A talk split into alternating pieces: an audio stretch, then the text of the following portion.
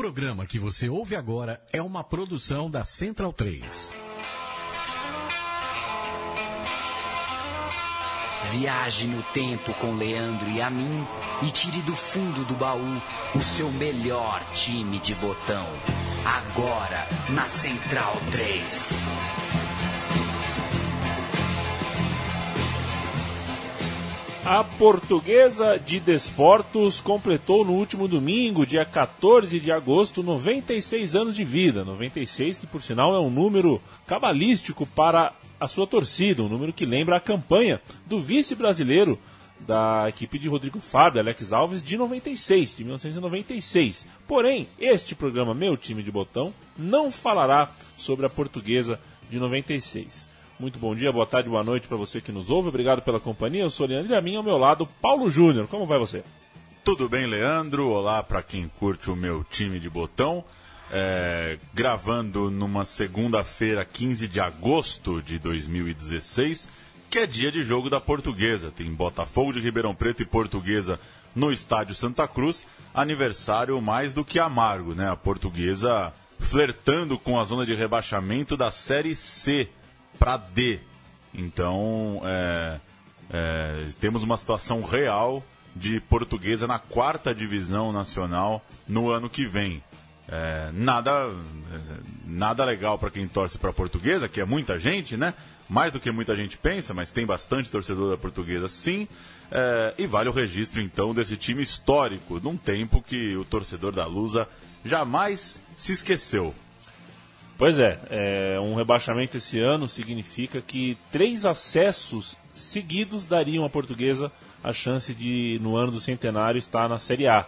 Mas esse é um cenário que a gente não tem como é, prever e acreditar que vá acontecer. A manutenção na Série C da portuguesa já é um, um alento. Vale lembrar que a culpa é toda nossa, a culpa é toda do futebol. Assim como nos anos 80, uma lambança diretiva praticamente matou o América do Rio, né? A questão da Copa União e tudo mais, que tirou do América, do América de, uma semifinal nacional, foi parar é, num, num, num, módulo que, que equivalia à segunda divisão e nunca mais se recuperou. O que aconteceu é, naquele Campeonato Brasileiro de 2012, correto? 12. 2012. É, não matou a portuguesa, mas feriu gravemente e talvez ela demore muito, muito para voltar a ser o que foi. Talvez nunca mais, assim como o futebol, talvez nunca mais volte a ser o que foi nos anos 50. É, a portuguesa também não volte a ser. O fato é que a portuguesa dos anos 50 é a portuguesa homenageada neste programa. A história da portuguesa é escrita por nomes como. Oi, pois não. 13, desculpa. 2013, 13, né? né? 13, Caso né? Everton é brasileiro de 13. De 13. E aí é, define o rebaixamento para 14, né? Exatamente. É isso aí. Inclusive ano de Copa do Mundo, viu? Você lembra da Copa do Mundo no Brasil? Lembro. Foi um marco, né? Mudou tudo no futebol brasileiro. Impressionante. Uh, eu falava de capitão, de Enéas, de Ivair, de Denner, até de Edu Marangon, por que não? É, muitos nomes que a portuguesa produziu. Mas nos anos 50 foi, uh, foi a década em que a portuguesa é, mais reuniu grandes nomes, aquele que até hoje é considerado pelo torcedor o maior time que a portuguesa já montou. Foram no período 51, 55, dois Rio São Paulos e três fitas azuis. A gente vai falar um pouco mais sobre elas daqui a pouquinho. Tudo conquistado num período de tempo de quatro ou cinco anos. Em campo, Djalma Santos, Julinho Botelho e Pinga, o maior artilheiro da história do clube, foram os destaques. Fora de campo, é, teve a Moré Moreira, teve Oswaldo Brandão, e, muitas mudanças de técnicos que não mudaram a forma daquele time jogar um futebol é, não só vitorioso, mas muito vistoso, muito bonito, muito atrativo e ofensivo, Paulo Júnior. E em um outro momento, óbvio, né? Como a maioria dos programas que a gente faz aqui, a gente tenta ao máximo contextualizar. Obviamente não vivemos os anos 50, mas é um campeonato paulista de já na fase, né, é, obviamente pós-profissionalismo, já com os títulos dominados pelos grandes clubes da capital, mais o Santos, mas são torneios, é, são embates locais com clubes do interior é, muito bem armados, bem estruturados, é, recebendo bem esses times grandes, né? Não, é, não hoje, como por exemplo, perder para um time do interior se torna quase que uma vergonha, né? Pela diferença é. do orçamento, pelo que se espera, pela diferença de calendário que eles têm. Então, é, como você falou, é um time que ganhou duas vezes o Rio São Paulo, mas que sofria no Campeonato Paulista. É, e a gente vai passar por, por campanhas em que é, boas surpresas surgiam. Tinha muito time do interior de São Paulo com bons times. E, como você citou, eram tempos que a portuguesa levava jogadores para a seleção brasileira, né? Então, é, um futebol um pouco menos centralizado na questão do dinheiro. Hoje, é, quantos times, né, conseguem levar jogadores da seleção brasileira? Cada vez menos. É, a gente vai falar de Julinho, Julinho, Julinho Botelho, fez parte desse time, foi um dos que jogando no exterior recusou a seleção brasileira por valores que hoje parecem inacreditáveis. Amigo da casa, Flávio Gomes, colega de profissão, é, nos deve uma nova visita, inclusive aqui a Central 3, e falou, ele é torcedor da portuguesa e nada melhor do que o torcedor para nos explicar, fazer um apanhado, um retrato inicial do que esse time da portuguesa representa para a torcida uh, rubro-verde. O time da portuguesa dos anos 50 é um time que eu declamo sem nunca ter visto jogar. Claro, nasci em 64, mas desde moleque, desde criancinha que eu ouço Muca Nene Noronha, Djalma Santos, Brandãozinho e Ceci, Julinho, Renato Nininho, Pinga e Simão são alguns dos maiores jogadores da história da portuguesa que fizeram parte desse time, né? O Djalma Santos, o Julinho, o Pinga, que é o maior, o maior artilheiro da história do clube, uh, Noronha, jogadores que foram base da seleção brasileira, que conquistou o título pan-americano de 52, se eu não estou enganado. Foi a primeira vez que o Brasil conseguiu um título fora do Brasil, né? Um título internacional jogando fora de casa. E foi também um time que cedeu uh, pelo menos quatro jogadores para a seleção de 1954, que foi a Copa do Mundo uh, na Alemanha e que acabou sendo eliminada pela Hungria, mas era um time excepcional e foi a primeira seleção que jogou de amarelo, né? Em, em uma Copa do Mundo de 54, depois que o fantasma de 50 riscou do mapa as camisas brancas. O time da portuguesa dos anos 50 é, talvez tenha sido aquele que é, cravou a portuguesa como um, um, dos grandes, realmente grandes, de São Paulo. Nos anos 50, início da primeira metade dos anos 50, os quatro grandes eram os quatro da capital. O Santos ainda era uma, uma força emergente que acabou se consolidando com a chegada do Pelé.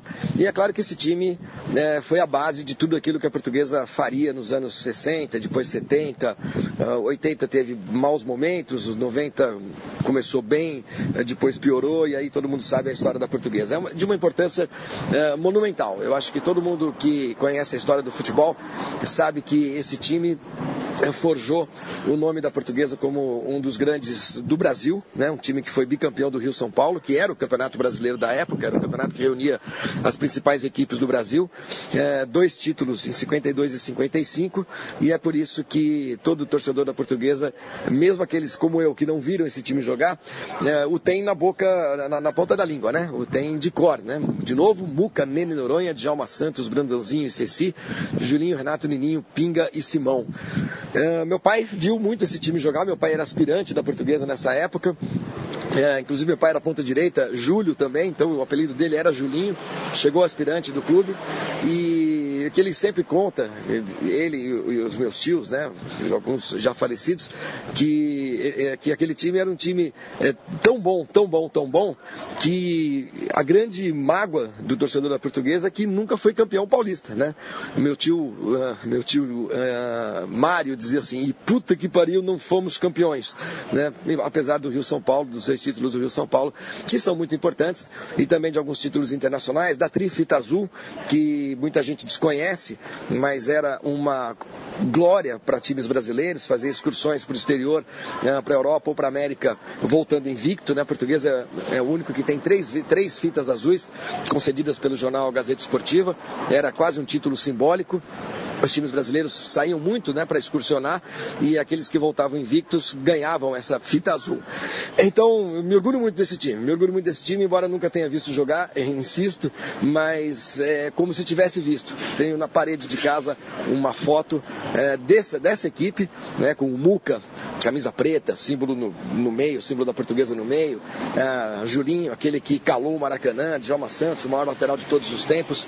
É uma grande honra e é um grande orgulho para a portuguesa ter tido é, esses jogadores e é por isso que a gente é, jamais esquece da grandeza da portuguesa. Uma grandeza que se, se foi com o tempo, mas o passado ninguém apaga, né? O passado existiu e é preciso sempre ter um olho muito atento naquilo que se fez na história do futebol. Ô Paulo Júnior, você sabe que houve um tempo no mundo que não, definitivamente não é esse que a gente vive hoje. definitivamente. em que uh, a gentileza contava muito, né?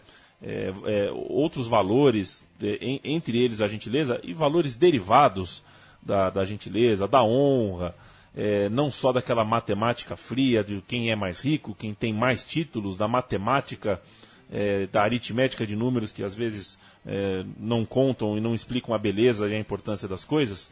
É, esse tempo aconteceu no futebol.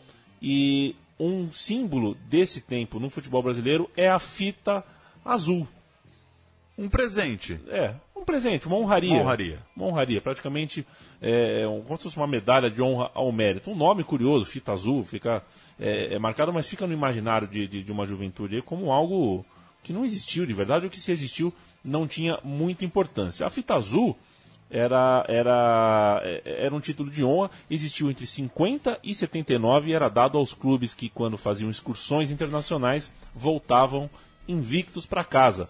E foi conquistada pela Lusa em três ocasiões. Falaremos das três daqui a pouco. A fita azul era concedida inicialmente pela antiga Confederação Brasileira de Desportos, a CBD, que abandonou o projeto, a ideia, e deixou que o jornal A Gazeta Esportiva adotasse esse filho, essa faixa azul, e a Gazeta Esportiva passou a ser responsável por distribuir a honraria aos times que voltavam para o Brasil. E num, num momento, né, a gente está falando de 2016, que ainda se discute taça das bolinhas, que ainda se discute é, clima em jogo de Flamengo e esporte relacionado a título de 87, que se discute se Palmeiras tem Mundial ou não tem, é, se o Mundial do Corinthians valeu ou não valeu. E é isso que você falou, né? É, é muita canetada, é muita, é, é, é, é muita importância para uma chancela oficial e pouca relação com o que a coisa representa à época, né? Você imagina hoje um torcedor da portuguesa tentar entrar numa discussão de importância de títulos. É, e com, citar com, uma fita azul. Pois é, com adolescentes, com jovens e citar a fita azul, né? É, como ele vai ser ridicularizado, né? Mas acho legal fazer esse registro de que as coisas têm que ser um pouco consideradas de acordo com o seu contexto, né? Do, do tempo, né?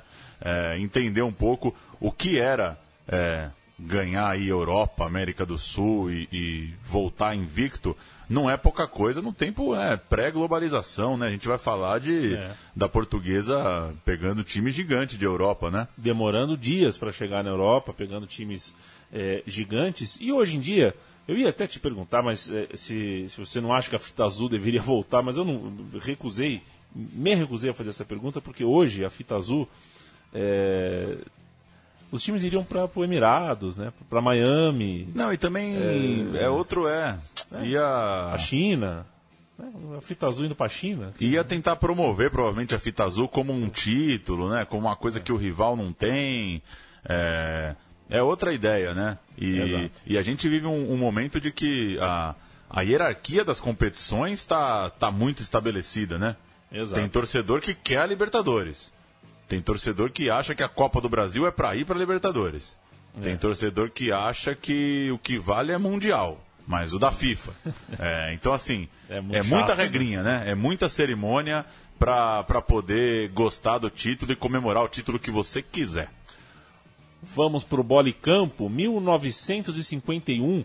Vale lembrar que Fita Azul é criado em 50, ano de Copa do Mundo no Brasil, ano de tentativas de colocação de novos valores no futebol brasileiro. A portuguesa partia para a Europa no fim de abril, tendo como destino Turquia, Espanha e Suécia. Foram 12 partidas ao todo em pouco mais de um mês. Alinhado no famoso 2-3-5, o time base era esse que. o time na era era esse que o Flávio Gomes já disse é, anteriormente pra gente, mas a gente vai contar aqui a escalação base da viagem. Muca, Nene, Noronha, Djalma, Brandãozinho, Ceci, Julinho, Renato, Nininho, Ping e Simão. Vale dizer que, tal qual a Taça Rio, disputada pouco depois no Rio de Janeiro, no mesmo ano, em 51, e também em São Paulo, a excursão da Lusa era encarada como uma chance de retomada de algum orgulho futebolístico brasileiro, detonado, é, estraçalhado em 1950 no Maracanazo. E foi uma viagem bem sucedida nesse sentido, já que os relatos indicam atuações muito boas da portuguesa, que, por exemplo, na Turquia era conhecida é, como Desportos. Associação Portuguesa de Desportos era Galatasaray, é, por exemplo, 2, Desportos 4, Fenerbahçe 1, Português Desportos 3, Besiktas 1, Desportos 4. A portuguesa só pegou os grandões lá da Turquia e venceu todos, inclusive a seleção de Ankara, quis fazer um amistoso contra a portuguesa e perdeu de 4 a 1. Levou bucha. E o, no Rio São Paulo de 51, pouco antes de viajar, a campanha não foi aquelas coisas, não. A portuguesa é, é, terminou com sete pontos, empatado no terceiro lugar, pelos critérios de desempate, acabou no sexto de oito times. Fecha a campanha levando 7 a 3 do Bangu. Que coisa. Rio é. São Paulo, aquele decidido é, numa final Palmeiras e Corinthians, né, no, em jogos é, é, jogos para decidir o campeão, já que eles terminaram com o mesmo número de pontos. O Palmeiras é, levou o Rio São Paulo de 51 e a portuguesa não brilhou muito. E só para localizar o calendário, você falou a viagem pega abril, né? Geralmente essa época do ano. Rio São Paulo no comecinho do ano, Paulistão começava no meio do ano. Então assim que volta da Europa, começa o Paulista de 51. Tinha esse, esses, esses dois meses aí para dar uma viajada. Mordido com a derrota, o Galatasaray é, pediu revanche para a portuguesa, um jogo que não estava previsto inicialmente. A portuguesa aceitou e no dia 8 de maio de 51 enfiou 3 a 1 no Galatasaray e foi embora Toma. da Turquia só com vitórias. E saiu da Turquia sem escalas para a Espanha. A portuguesa, que por sinal era treinada por Oswaldo Brandão, é, chegou na Espanha e participou de um jogo nobre, um jogo valendo o troféu San Isidro contra o Atlético de Madrid em Madrid. É um feriado religioso é, da cidade e sempre há esse amistoso. E o troféu San Isidro é dado uh, ao vencedor da contenda. É quase um festival que a gente está acostumado a ver na Várzea, né, Paulo Júnior? No placar do jogo em Madrid, 4 a 3 para a portuguesa, com muita reclamação de uma arbitragem que teria levado o jogo até os 50, o que em 1951 era muito mais absurdo do que hoje, e uma arbitragem que teria feito de tudo para o Atlético de Madrid não perder. Mas perdeu. Dois dias depois, a portuguesa foi embora da Espanha com o único empate da campanha. Valência 1, Portuguesa 1. E aí, se embora para a Suécia, onde mais cinco vitórias aconteceram, gol pra caramba, 5 a 3 logo no primeiro jogo, e a Lusa voltaria para o Brasil com a fita azul. Onde é que põe a fita azul? No braço? No pulso? Pois é, né? O que é a fita azul, né? É, não é um troféu, é. né? Era uma, é uma, como vocês estão no começo, uma honraria. E olha a maratona também, né? 5, 6, 7, 8, 9, 10, 11, 12 né? É. É, para coisa de um mês, né? Fora do seu país, da... são jogos a cada três dias, é... com viagem longa, num lugar que você não conhece, com certeza absoluta, sem tempo de reconhecer gramado, de dar uma corridinha na véspera. Muito, com certeza, um calendário bem corrido. Tem jogo, por exemplo, 26 de maio, 28 de maio, 29 de maio, 31 de maio. Então você pega quatro times europeus e, e numa época a Suécia tinha uma seleção chegando né, em Copa do Mundo. Né? A gente está é. falando. É, é, nos anos 50 ali, a Suécia até figurava legal, né? Fez. Depois sediou a Copa, inclusive. É, muito legal, um, baita orgulho para o torcedor da Luz, essa viagem invicta e camisas pesadas, né? Isso que é bacana. E a Lusa abriu a temporada seguinte, a de 52, sem Oswaldo Brandão, mas com o argentino Jim Lopes no comando da equipe. No Campeonato Paulista, que foi o principal desejo é, do time, era o principal desejo de todos por aqui, a Lusa ficou em terceiro lugar. É, mas o campeão, inclusive, foi o Corinthians. Mas a conquista do Rio São Paulo amenizou a perda do Campeonato Paulista, que era uma esperança portuguesa. E o Rio São Paulo, Paulo Júnior, Paulo Júnior foi conquistado de forma dramática. Dez times, cinco de cada estado, todos contra todos, turno único em caso de empate, um duelo de desempate aconteceria na final. Foi exatamente o que aconteceu e Portuguesa e Vasco, ambas com 11 pontos em 9 jogos, fariam esta finalíssima. Logo um ponto atrás, Corinthians, Fluminense e Santos, com 10 pontos em 9 jogos. Ou seja, metade do campeonato chegou na última rodada com, um, com alguma aspiração, com aspiração de chegar a pelo menos a decisão em empate de pontos. Vamos para a final, Paulo Júnior? Vamos para a final. É, só lembrando que é, vitória valia dois pontos. Exato. Sempre importante lembrar. A portuguesa venceu cinco jogos e empatou um. Aí que ela chegou nos 11. O Vasco venceu 4, empatou 3. Campeonato bem legal, bem equilibrado. Saudades do Rio São Paulo, viu? Campeonato sempre legal para abrir o ano, medir forças entre os times de São Paulo e do Rio. 19 de junho de 52, é, estádio do Maracanã, árbitro gringo, Sidney Jones, da Inglaterra. Escalação do Vasco, Hernani, Bellini, depois Augusto e Wilson, Eli, Danilo e Jorge, Friaça, Mané, Cademir e Pojucan e Jansen, depois de Jair. Técnico era Gentil Cardoso e a Lusa com Muca, depois Lindolfo, Nena e Noronha, Djalma Santos, Brandãozinho e Ceci, Julinho, Renato, depois Leopoldo, Nininho, Pinga e Simões, técnico Jim Lopes, gols de Ademir aos 5, Pinga aos 9 e aos 15, é, portanto, virando o jogo, né? E Maneca aos 30 do segundo tempo, Vasco 2, Lusa 2. O primeiro jogo tinha sido 4 a 2 para a Portuguesa, jogava, portanto, até por uma derrota por um gol, e assim se sagrou campeã do Rio São Paulo em terras cariocas, Portuguesa dando a volta olímpica no Maracanã. Veja só você, este que vos fala e Paulo Júnior até que tentaram, mas não conseguiram encontrar o que aconteceu para a portuguesa substituir o goleiro na partida. Qual foi o tipo de lesão? Só pode ter sido lesão que fez com que Muca saísse de campo e Lendolfo tenha uh, entrado na contenda. Portuguesa campeã do Rio São Paulo de 52, aí um título com taça, com aquela taça de prata mesmo que você leva, que faz que faz, que faz peso, faz volume na sala de troféu. Se era isso que vocês queriam, aí está a taça. Mas viriam outras fitas, viu, Paulo Júnior? Eu não estou usando linguagem da periferia, não. Mas duas fitas chegariam no Canindé. Que beleza. Só para registrar o Campeonato Paulista da sequência, Portuguesa fica no terceiro lugar. Paulistão de 52. Corinthians, campeão, campanha absurda, avassaladora, 25 vitórias em 30 jogos. São Paulo, vice-líder, 21 vitórias em 30 jogos. E a Lusa, 18 vitórias em 30 jogos. Então, campeão do Rio São Paulo acabou no terceiro lugar do Campeonato Paulista. E se a primeira fita veio na Europa, né? A segunda, Peru, Colômbia e Equador. Foi o, o destino, foram os destinos do time da Portuguesa entre junho e julho de 53. Sete vitórias em dez partidas contra equipes bem tradicionais também da região, né? Alianza Lima, por exemplo, foi o primeiro time, 21 de junho, é, ofereceu muita resistência, viu, Paulo? Foi 4 a 0 para a portuguesa. Totó. Totozinho, depois um empate com o Deportivo Nacional de 1 a 1 vitória contra o Sport Boys, vitória contra o Universitário, vitória de novo, 3 a 0 no Aliança Lima até a viagem para a Colômbia. Na Colômbia não, foi, não foram apenas amistosos, foram amistosos dentro de um quadrangular, na verdade de, um, de, de dois quadrangulares que os vencedores faziam uma final.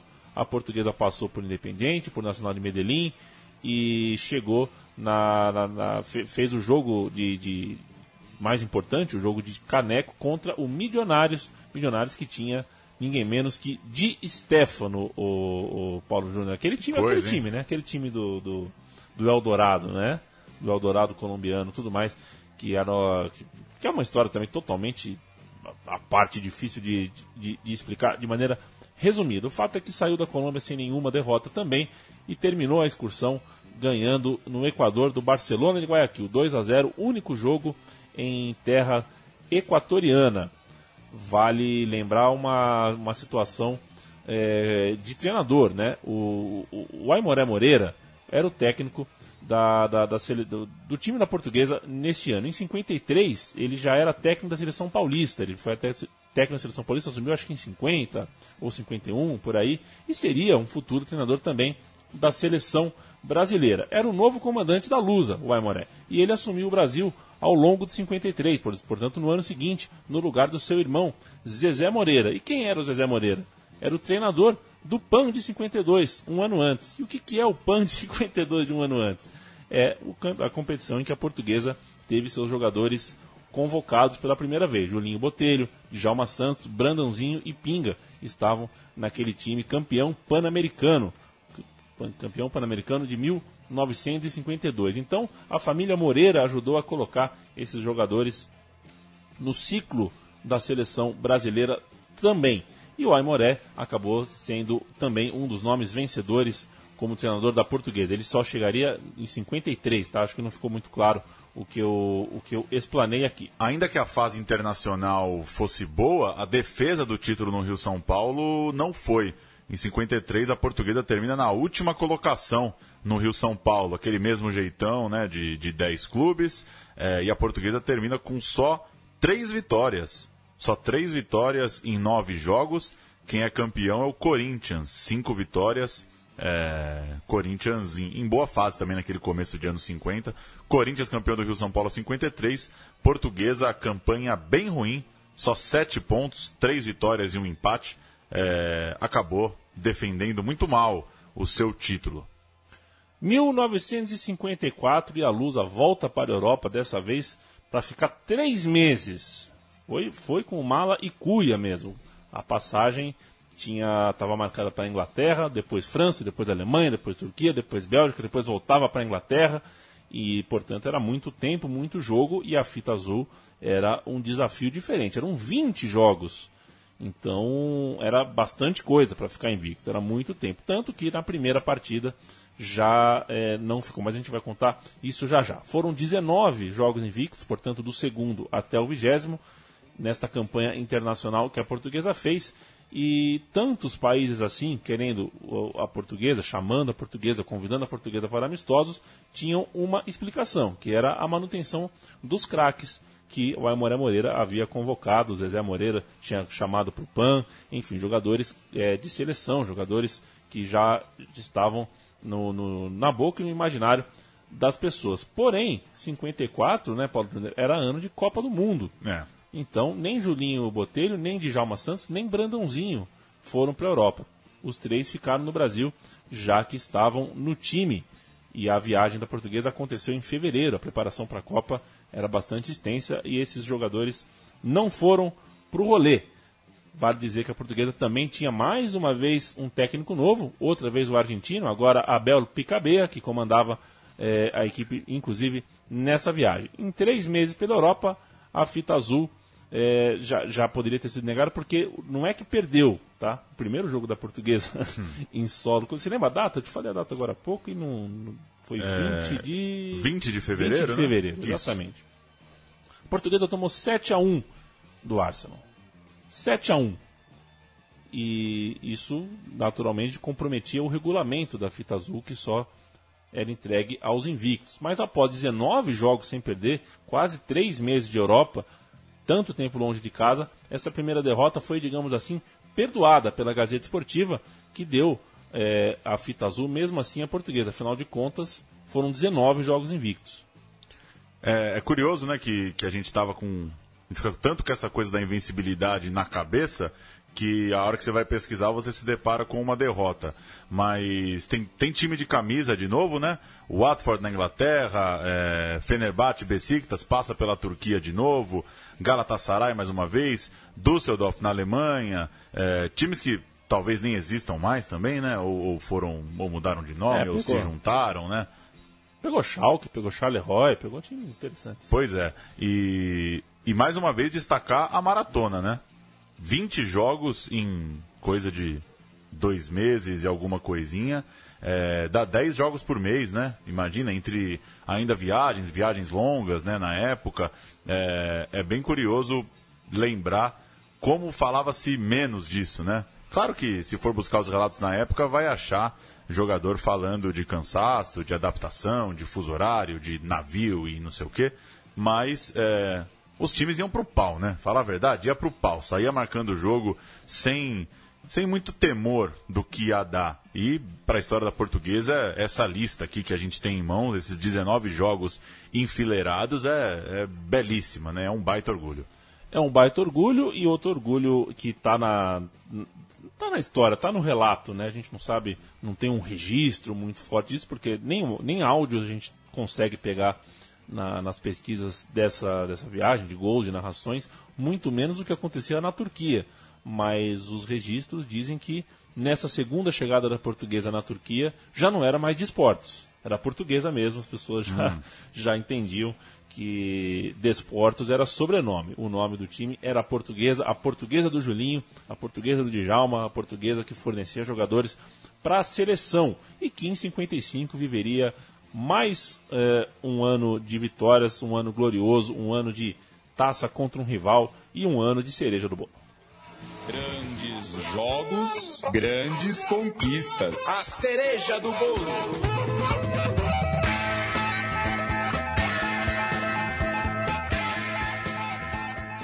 Mesmo regulamento. 10 times, 5 de cada estado, todos no mesmo grupo, jogando contra é, todos contra todos, e o Rio São Paulo de 55 encontrou. Que cenário, Paulo Júnior? A Lusa começa com uma derrota na estreia para o Botafogo, que acabou em terceiro, e, e, resultado que já poderia comprometer a campanha. É, e a segunda rodada deixou a, a portuguesa longe do topo, 5 a 5 um jogo maluco contra o Corinthians no Paquembu. Mas aí vem cinco vitórias em sequência. Ainda assim, a portuguesa na liderança, uma delas 5 a 2 sobre o Palmeiras, uma goleada que vale registrar. Época de muitos gols, né, é, Leandro e a minha? A gente, muito. a gente viu aqui que teve um Vasco e Corinthians 5 a 5 na sequência desse Corinthians e Portuguesa. É, imagina, o torcedor vai ao Paquembu e vê dois jogos com 10 gols. É, em sequência. E é exatamente Palmeiras e Portuguesa que chegariam empatados naquele regulamento de que, mesmo número de pontos, jogo extra. Coisa que tem gente que defende até para hoje, né? Para pontos é. corridos de, de, brasileirão, assim, né? É, num torneio ainda mais curto faz mais sentido.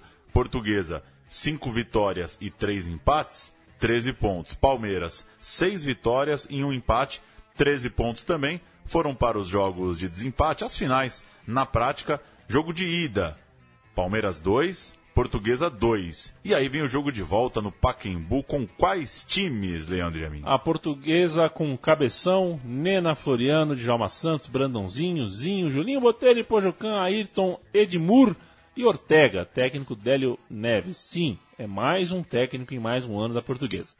O Palmeiras com Laércio, Manuelito, Mário, Belmiro e Valdemar Carabina, Gércio, Renato, Humberto, Ney, Ivan e Rodrigues. O técnico era Cláudio Cardoso. O primeiro jogo foi 2 a 2 e o jogo de volta no Pacaembu em 5 de junho terminou 2 a 0 para a Portuguesa. O segundo gol, gol do título de Pojucan, e o gol que abriu a contagem de Julinho Botelho aos 36 minutos. Um gol muito importante para a história da Portuguesa, para o registro, é, sobretudo pelo seu marcador. O fato do Julinho Botelho marcar o gol tem uma explicação, tem um, tem um, tem um gosto especial, já que esse jogo marcou, serviu de despedida do Juninho Botelho, não só da portuguesa, como do futebol brasileiro.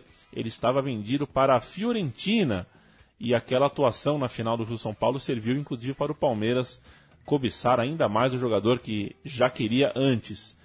E o Juninho Botelho foi para a Fiorentina e quando voltou defenderia a equipe verde-branca. Vale dizer que nesse ano, já com a taça na sala de troféus, a taça do Rio São Paulo, a portuguesa no Campeonato Paulista enfiou 8 a 0 no Santos, que ainda não tinha é, o Pelé, né? É, um Santos ainda pré-Pelé, o que no, no folclore, aí, no, no, discurso de alguns torcedores da portuguesa, é, significa que foi o, a passagem do bastão. Né? Aquele 8 a 0 foi a lambada que a portuguesa deu no Santos e sem o Juninho Botelho vendido, era o momento da portuguesa dar o, ao Santos a incumbência de manter o bom futebol, o futebol bonito, o futebol ofensivo do estado de São Paulo. A portuguesa, desde então, sem o Juninho, não foi mais aquela mesma coisa e a gente veria um Santos maravilhoso, né, Paulo? Santos é inclusive o campeão paulista de 55. No ano, no torneio que leva 8 a 0 da portuguesa, jogo em 13 de novembro de 55. O campeonato vira o ano, como era comum na época, né? E o Santos vai ser campeão já em janeiro de 56. Em 26 jogos, 19 vitórias. Portuguesa terminou no quinto lugar, em 26 jogos, 13 vitórias. E, e o Rio São Paulo era importantíssimo na época, mas faltou, né, para a portuguesa beliscar o Campeonato Paulista também, né? Faltou. Sempre ali em terceiro, quarto, quinto lugar, pegando bons times do Corinthians, bons times de, de Santos, de Palmeiras, de São Paulo, é, fase também de consolidação dos grandes, né? É, nesse, nesse formato né, de, de consolidação dos torneios estaduais pelo Brasil, coisa e tal. Portuguesa sofreu na mão dos grandes e acabou que por pouco, né, sempre sempre atrás de algum grande em melhor fase, ela acabava não conseguindo levar o Paulistão. mais dois, é, duas edições do Rio São Paulo na galeria de troféus não é pouca coisa, né? Vale lembrar porque muita gente quando vai dar aquela busca mais rápida, né? O moleque tá lá, quer buscar quem, quais são os títulos da portuguesa. Não vai achar o brasileiro e não vai achar os paulistas, né? Mas aí ele, a hora que ele chega no Rio São Paulo aí dos anos 50, ele vai encontrar. São os títulos que marcaram esse time mesmo. E quase conseguiu em 56. De novo, a portuguesa empatou na liderança com uma outra equipe e desse, no caso foi o Fluminense, mas aí sem um diferencial técnico como o Julinho Botelho, foi a vez da portuguesa na decisão ser a caça, não a caçadora. O Fluminense foi o campeão daquele ano. E a portuguesa só foi voltar a ganhar um campeonato paulista, já tinha vencido antes, décadas antes, na década de 30, né? É. É, só foi vencer naquele jogo grotesco da disputa em pênalti contra o Santos, da fuga de ônibus, porque o Armando Marques errou a contagem. Título dividido, tudo né? Tudo mais, um título que ficou dividido. Na... 7-3. E que também é muito difícil de você explicar para um, um moleque hoje. pois é. o que, que aconteceu naquele jogo. Vamos pro botão pro botão, Paulo Júnior. Botão por botão.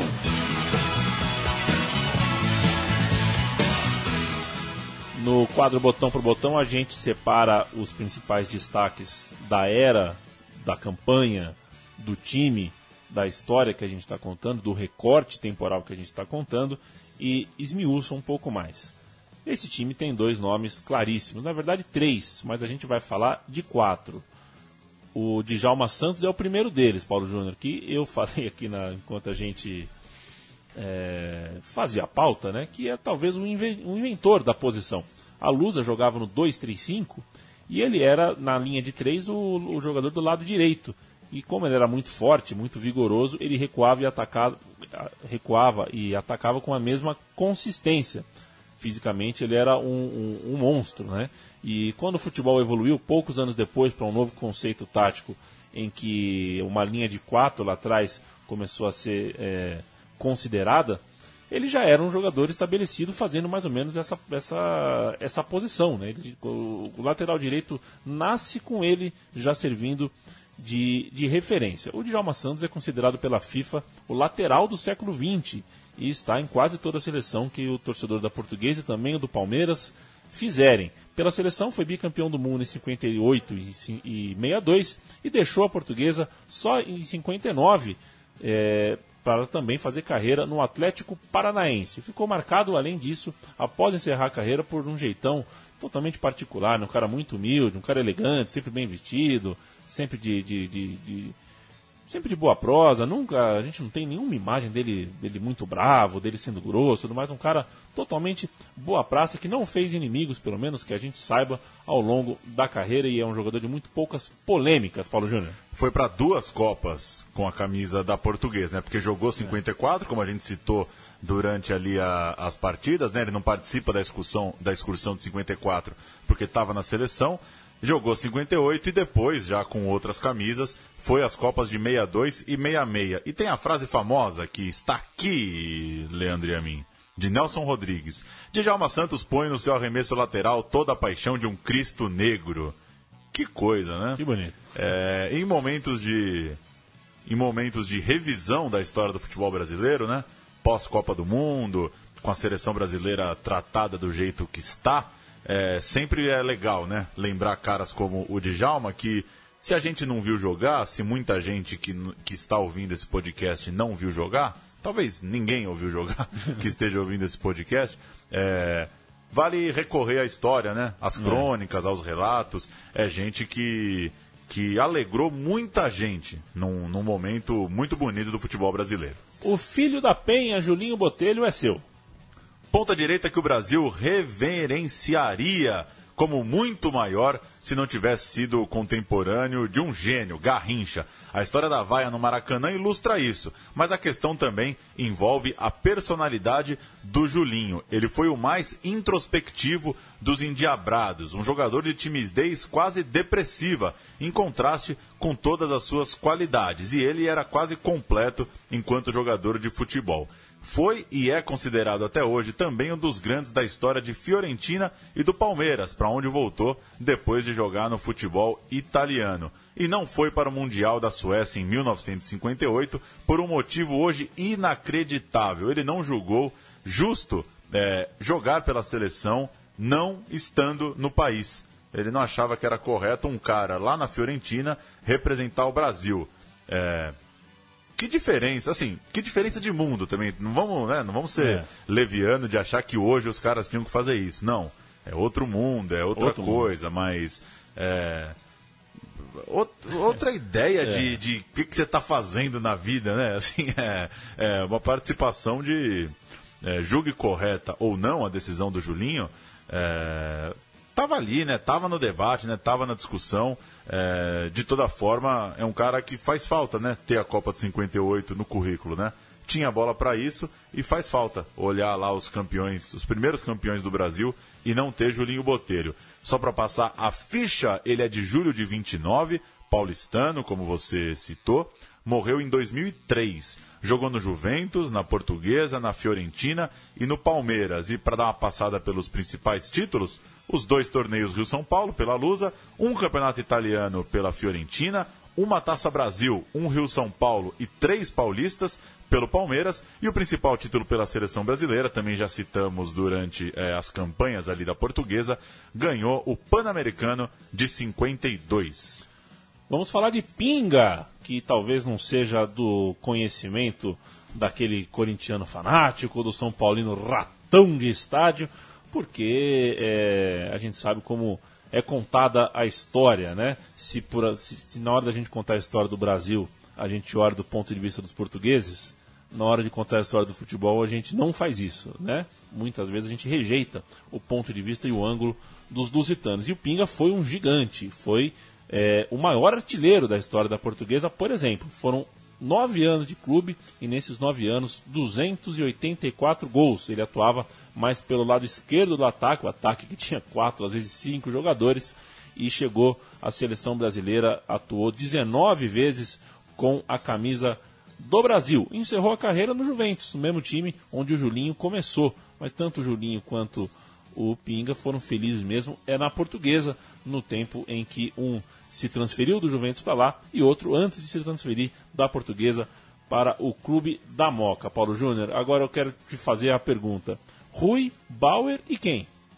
Rui Bauer e Noronha. Essa sempre, é boa, né? é uma grande de uma trivia, né? Quem gosta de passado do futebol brasileiro, com certeza sabe essa resposta, já ouviu falar desse trio Rui Bauer e Noronha. O trio marcou época no São Paulo dos anos 40, eram defensores como o Brasil ainda não tinha visto, muito dinâmicos, muito inteligentes. E Noronha seguiu, já consagrado para ser ídolo também na portuguesa. Ele morreu em 2003 e na carreira também defendeu Grêmio, Vasco, Canto do Rio e Ipiranga, além, claro, dos já citados São Paulo e Lusa.